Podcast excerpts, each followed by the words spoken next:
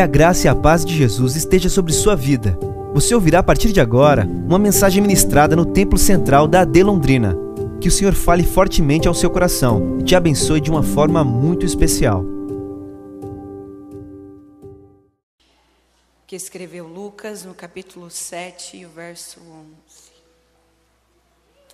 Louvado seja o Senhor.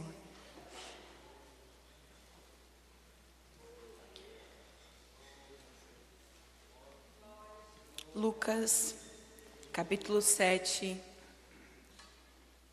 e o versículo 11, que diz assim: E aconteceu pouco depois, ir ele à cidade chamada Naim, e com ele iam muitos dos seus discípulos e uma grande multidão.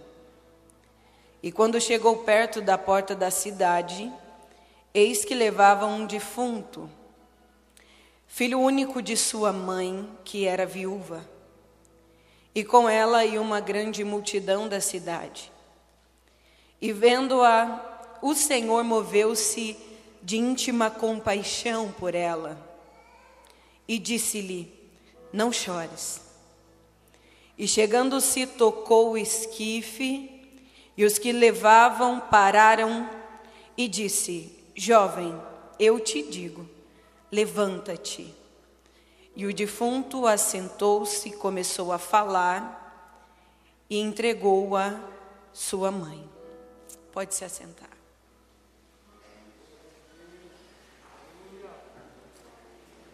Louvado seja o Senhor por sua palavra. Nós sabemos que Jesus, quando iniciou o seu ministério aqui, realizou grandes milagres, muitos milagres extraordinários, e os evangelhos vêm relatar essas experiências e esses acontecimentos. Sempre os seus discípulos estão junto, sempre a Bíblia descreve que grande multidão acompanhava Jesus, por se maravilhar daquilo que Jesus fazia, a forma como ele falava. Dificilmente Jesus vai estar sozinho. Em alguns momentos a Bíblia retrata que ele se retira da multidão para orar, mas a maioria do tempo Jesus sempre está cercado de pessoas. O capítulo 7 do Evangelho de Lucas vai nos mostrar, no início do texto, Jesus realizando o milagre por meio de sua palavra na vida do servo de centurião. E esses primeiros versículos até o versículo 10 fala de uma experiência passada de Jesus, porque depois de Cafarnaum, Jesus vai à cidade de Naim. Então, o episódio do centurião é uma cura que Jesus já realizou. E quando Jesus chega na cidade de Naim, é o que ele vai ainda realizar. Então, fala de dois tempos nesse texto aqui, de um tempo passado e de um tempo presente.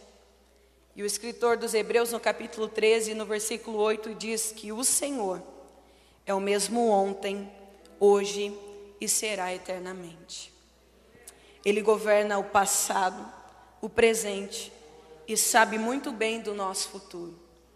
E é bom a gente ter essa interpretação de tempo nesse texto para que a gente entenda que Jesus operou sobre a vida do servo de centurião, mas agora ele está chegando diante de um cenário muito mais difícil quando você lê o texto. A Bíblia diz para nós que o servo de centurião, ele estava enfermo, mas ele ainda não estava morto.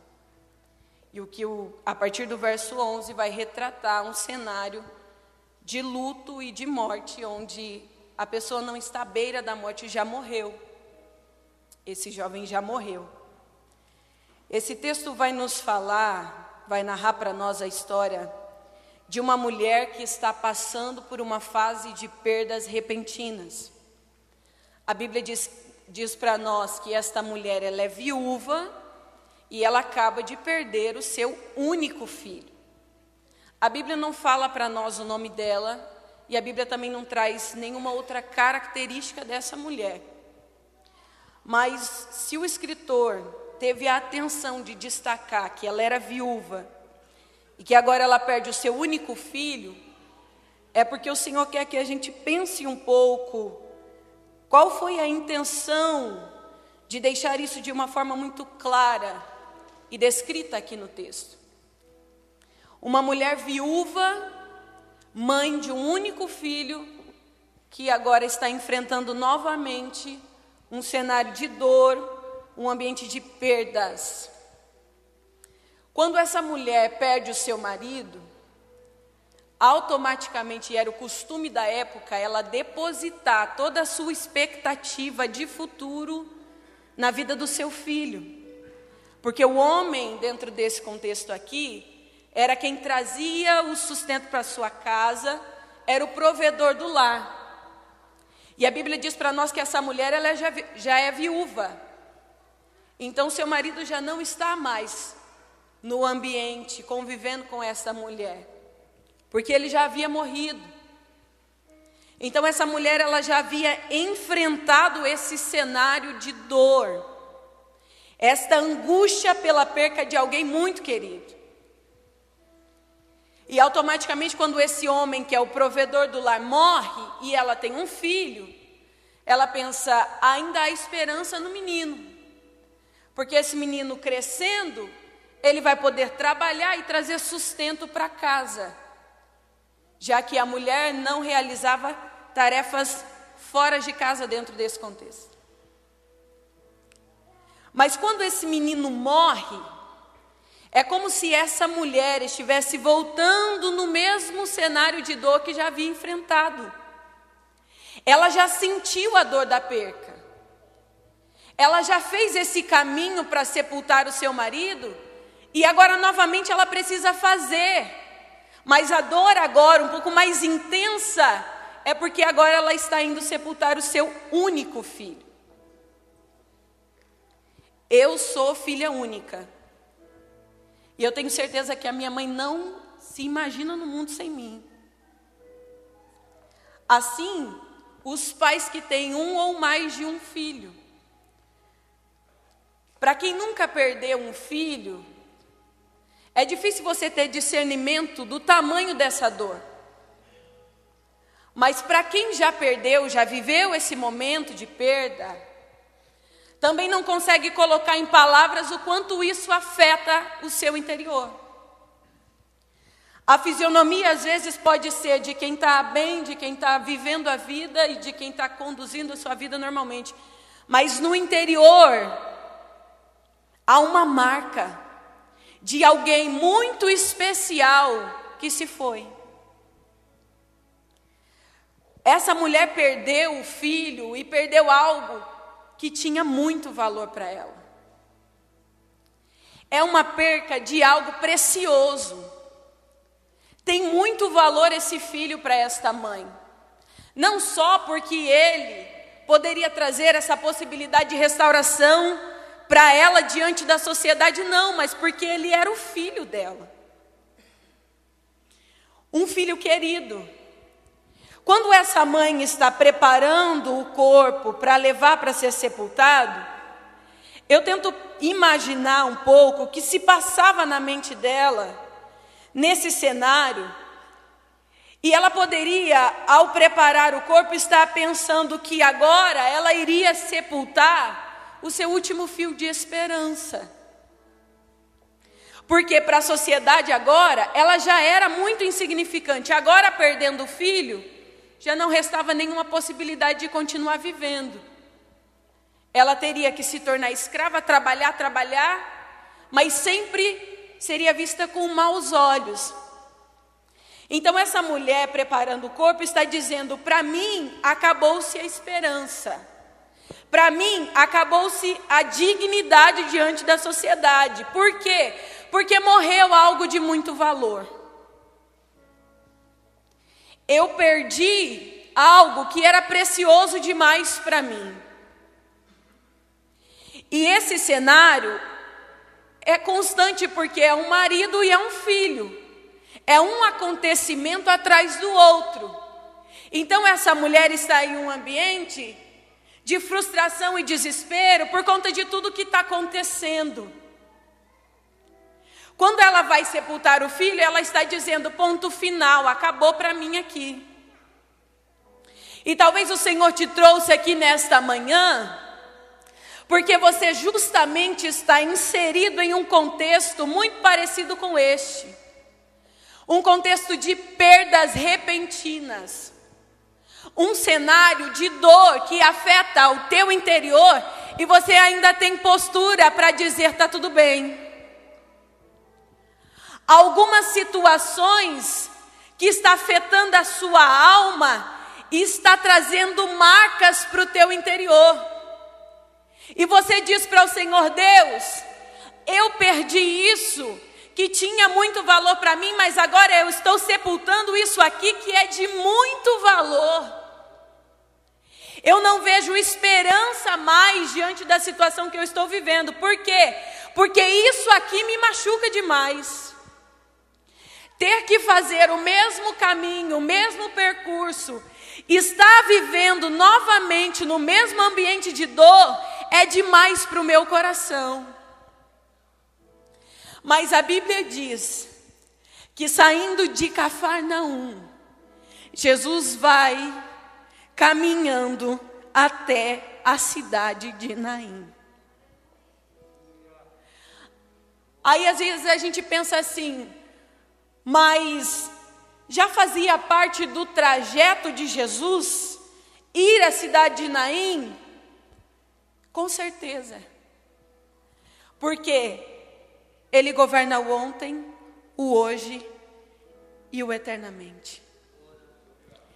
Jesus sabia que naquela cidade Ele precisava encontrar esta mulher. A Bíblia não diz para nós o que Ele faz depois, se Ele entra na cidade, se Ele realiza alguma coisa lá. Mas o que marca essa história é Jesus chegando, parando no portão da cidade. Então nós temos uma realidade, uma mulher, uma grande multidão, um cenário de perdas repentinas. Eles estão trazendo esse jovem para ser sepultado e Jesus está chegando na cidade. Era uma aldeia, um lugar pequeno, cidade de Naim. Jesus está chegando lá. Essa mulher, diante dessa perda, imagino eu que está chorando muito, desesperadamente. A Bíblia diz para nós que junto com ela vai uma grande multidão. No meio dessa multidão, algumas pessoas eram pagas para chorar. E era como se fosse uma homenagem feita aos mortos da época. Eram as carpideiras contratadas para chorar. Mas eu penso que no meio dessa grande multidão de gente, essa mãe sente falta de amparo. Por quê? Porque não é porque ela está com um monte de gente em volta que significa que ela se sente abraçada, que ela se sente protegida, amparada. Muito pelo contrário. A alma com vazio gigantesco. Há alguns ambientes que você está que tem muita gente em volta de você. Mas dentro de você existe um vazio que só pode ser preenchido pelo Espírito Santo do Senhor. Você vive rodeado de pessoas. Talvez a posição que você ocupa na sociedade faz com que em todo o tempo tenha gente em volta de você. Mas o Senhor te trouxe nesta manhã para dizer, eu conheço o teu coração, eu sondo a angústia da tua alma, eu sei quem você é. Tem muita gente aqui que está chorando em volta. Tem muita gente aqui que de fora consegue fazer uma leitura da realidade por aquilo que vê. Mas o Senhor está dizendo, a guerra maior não está diante dos olhos de quem vê, está dentro da tua alma e só eu contemplo essa guerra. Diante das pessoas, a leitura é o quê? Perdeu o filho, vamos sepultar. E dentro, isso tinha valor. Isso era importante demais para ela. Aleluia. O que é que a gente vai fazer? A gente pode chorar junto. a multidão caminha, o povo vai chorando, e essa mulher, mesmo neste ambiente, sentindo essa falta de amparo. Quando eles vão saindo da cidade, a Bíblia diz que vem Jesus do outro lado com uma grande multidão também. Jesus vai se aproximando do portão da cidade e quando ele encontra esta outra multidão que vem trazendo o jovem para ser sepultado, a Bíblia diz que eles param. Há uma multidão que está vivendo o luto, a tristeza, a dor, a perda. E junto com Jesus está uma galera que está vendo muitos milagres acontecer. Tem um povo que está vendo Jesus curar gente, Jesus fazer grandes feitos. Mas a Bíblia diz que quando Jesus se aproxima, Jesus vai olhar para esta mulher. No meio de uma grande multidão de gente chorando, Jesus vai parar na porta da cidade e vai olhar para esta mulher. Jesus para, olha para esta mulher, e a Bíblia diz que o Senhor se moveu de íntima compaixão para com ela. O que essa mulher precisava receber chega para ela no momento em que ela não esperava mais. Por quê? Está passando a porta da cidade. A poucos metros dali está o cemitério onde vai sepultar o filho. Aí chega Jesus, olha para ela e se move de íntima compaixão. Sabe o que significa isso? Jesus, ao parar e ao olhar para esta mulher, Jesus está dizendo assim: eu sei dos processos que você vem enfrentando, e eu entendo a dor que você sente agora. A dor que você sente agora, eu também estou sentindo dentro de mim. Eu entendo a realidade que você está vivendo. Eu sei da dor que está afetando a tua alma, eu compreendo. Quando a Bíblia diz que o Senhor move de íntima compaixão, o Senhor está dizendo: eu sei o que é que se passa dentro da tua alma. Eu sei o tamanho da guerra que você tem enfrentado. E qual é a resposta de Deus para esta mãe, de Jesus para esta mãe? Ele olha para ela e diz assim: mulher, não chores. Como é que você vai consolar uma mãe que perde um filho dizendo para ela: não chora? É contraditório. Você vai em um velório que uma mãe está sepultando o seu filho. Você tem coragem de chegar para ela e falar assim: não chora? Qual o conforto que isso traz? Qual é a esperança que isso gera? Mas quem fala aqui é o Senhor Jesus. Quando Jesus diz para ela não chorar, é porque há um propósito. Conforme ela está ali chorando, chorando desesperadamente, o que Jesus está dizendo para ela é: se acalme.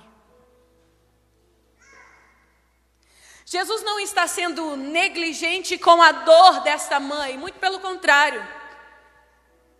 Diante daquilo que ele iria realizar, essa mulher precisava estar acalmada, com os olhos abertos, prestando atenção para viver aquela experiência. Então Jesus, ao chegar e dizer para ela: não chores, Jesus está dizendo assim: tenha calma. Se acalme. Se acalme, abra os teus olhos, mulher, olha para mim. Tenha calma, aquieta o seu coração aí. Sabe por quê? Porque o desespero nos impede de viver milagres.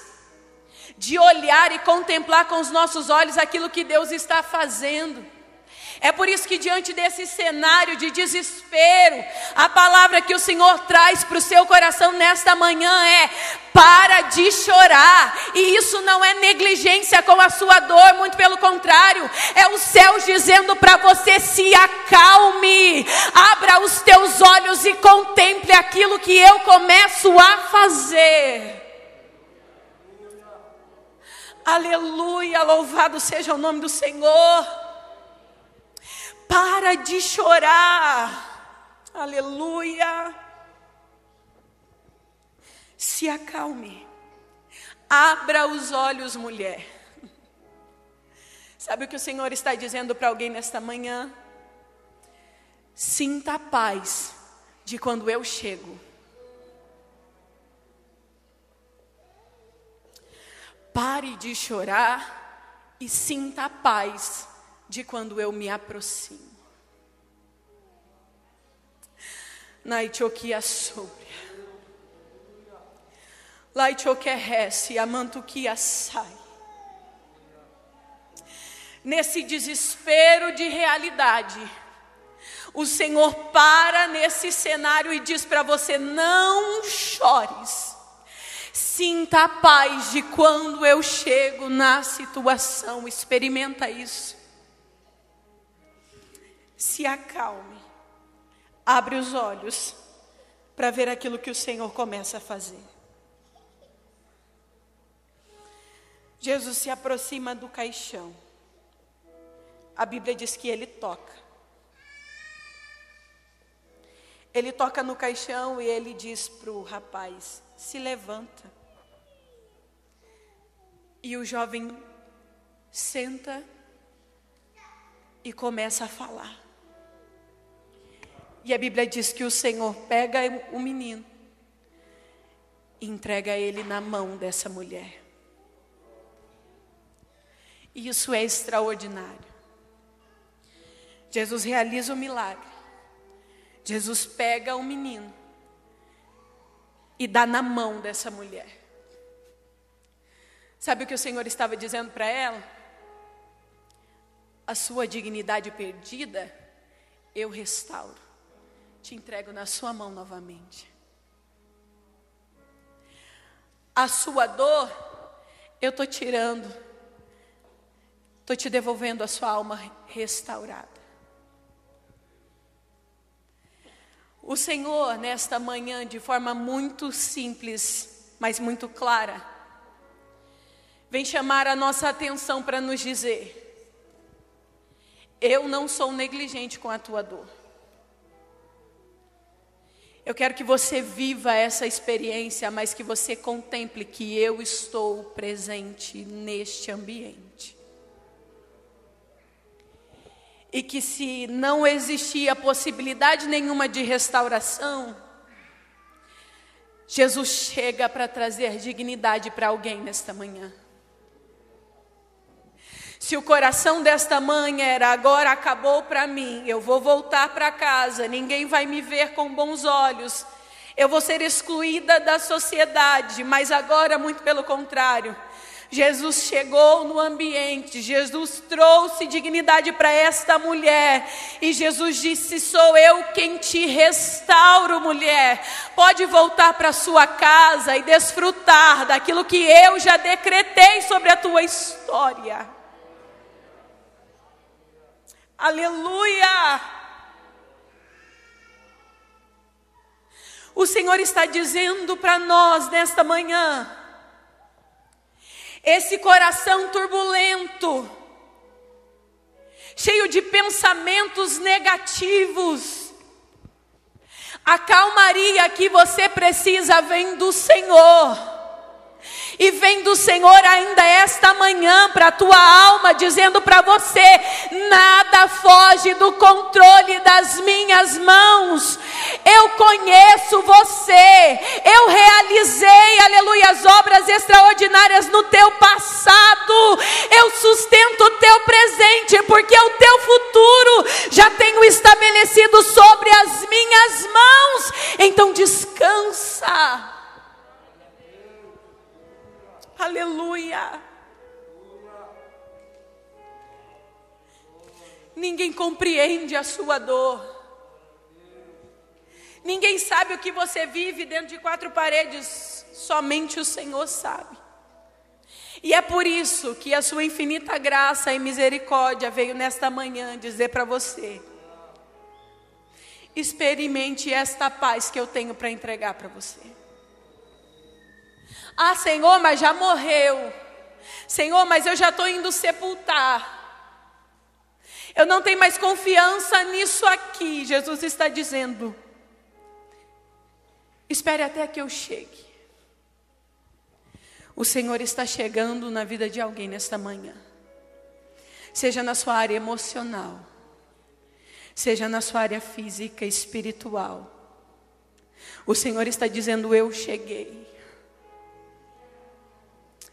E porque eu cheguei, a esperança de restauração e vida. Você já havia abrido mão? Por quê? Porque os teus olhos têm uma visão limitada do aqui e do agora. Mas o Senhor está dizendo para alguém nesta manhã: eu estabeleci projetos extraordinários para dentro da tua casa. Você está sepultando aqui, mas não é ponto final que eu estabeleço na tua história. Tem muita coisa para a gente viver junto e o meu nome ser glorificado. Aleluia. Fique em pé, por favor.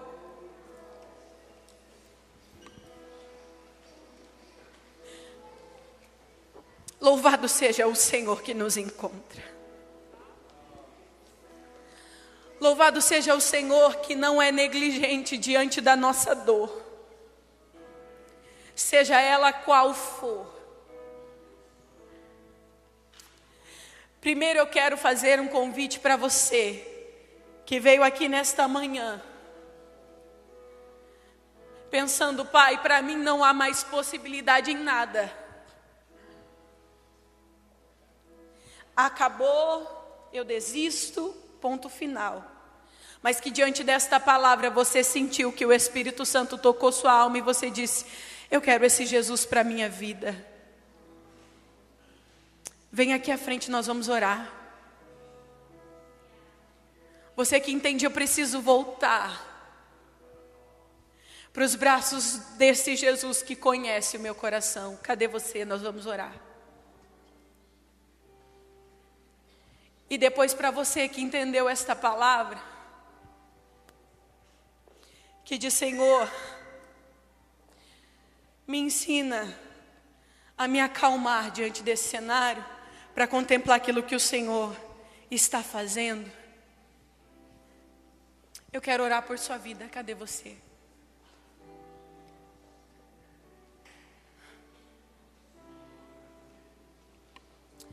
Aleluia.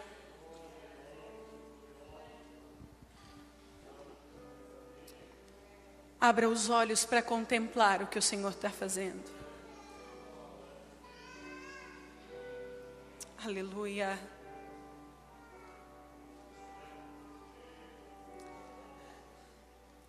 No Senhor há esperança.